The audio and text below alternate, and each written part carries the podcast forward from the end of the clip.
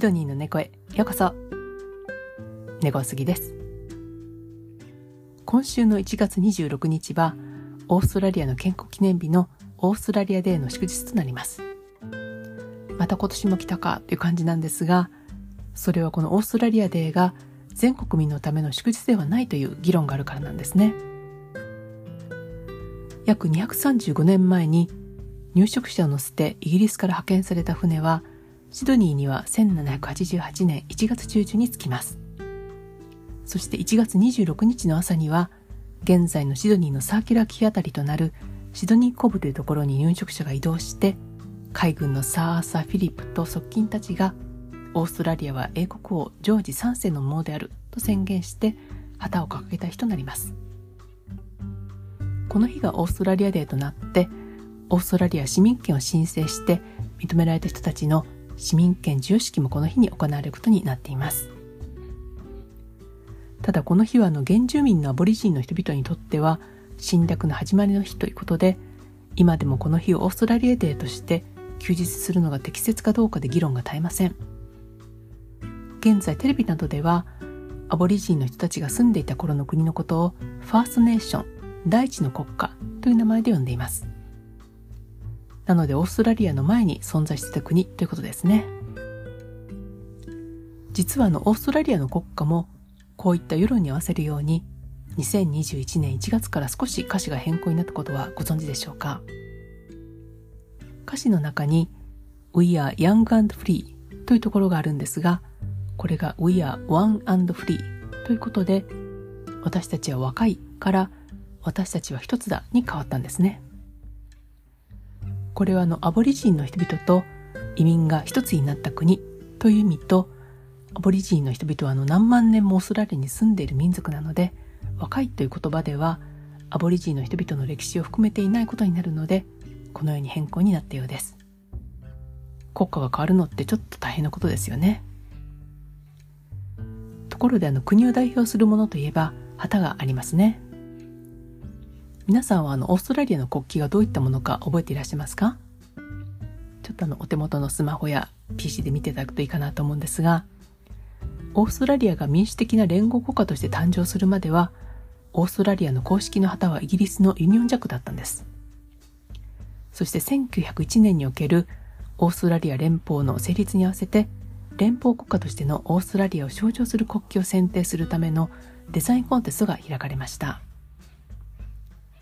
これにはの3万2823通の応募があったそうなんですがこの中から14歳の少年を含む5人が描いた同じようなデザインが選ばれました。その一つに若干手を加えて翌々年の1903年2月にオーストラリア国旗が生まれました。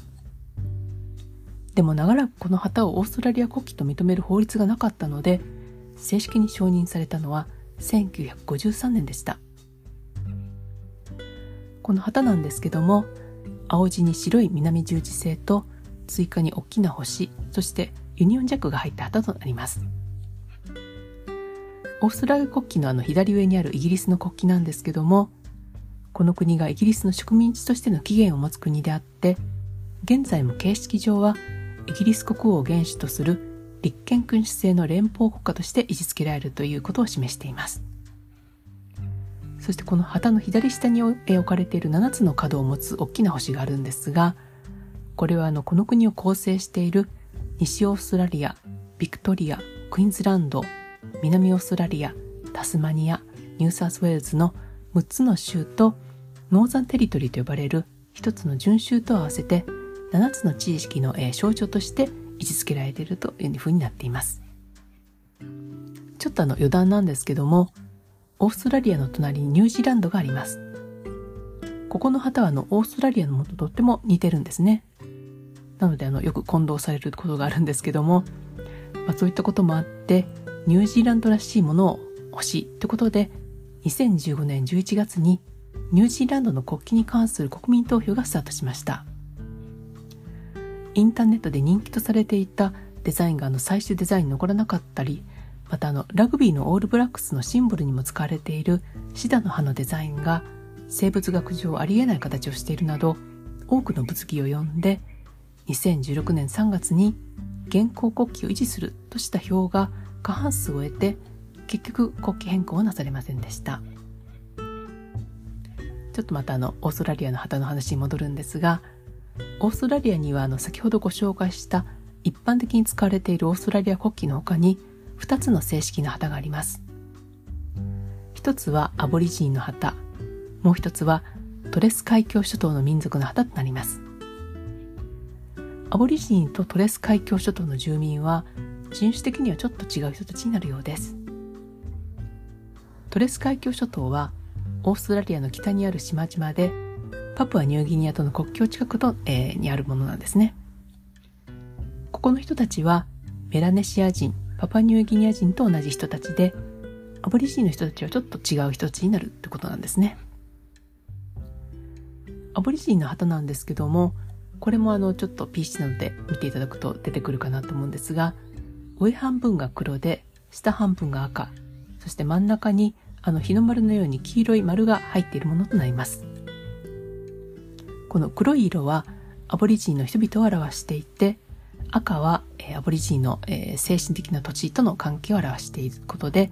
そして真ん中の黄色い円は生命の元である太陽を表すと、え、言われています。確かにあの内陸の砂漠エリアに行くと砂は黄色ではなくって赤い色をしてるんですね。なので本当にあの赤い大地という形になります。現在はあのいろいろなところでこのアボリジニの旗を見ることもできるんですけどもでもまあ私個人的にはオーストラリアの旗以外に別の旗があることが余計にあの移民と原住民の人々が分離していることを、えー、なんか感じてしまうんですね。オーストラリアが誰のものかというのは今となってはちょっと難しい問題になってしまうんですがいつか一つの旗の下で皆がオーストラリアデーをお祝いできる日が来ることを願っています。それでは今日この辺で。番組へのご感想などは「ハッシュタグシドニーの猫」でツイッターでつぶやいていただけると嬉しいです。ころであの来週なんですけどもちょっとあの録音が難しい状況になりますのでお休みとさせていただきますまたあの2月初めの読書感想会にてお耳にかかりましょう。本日もお聴きいただきありがとうございました。猫崎でした。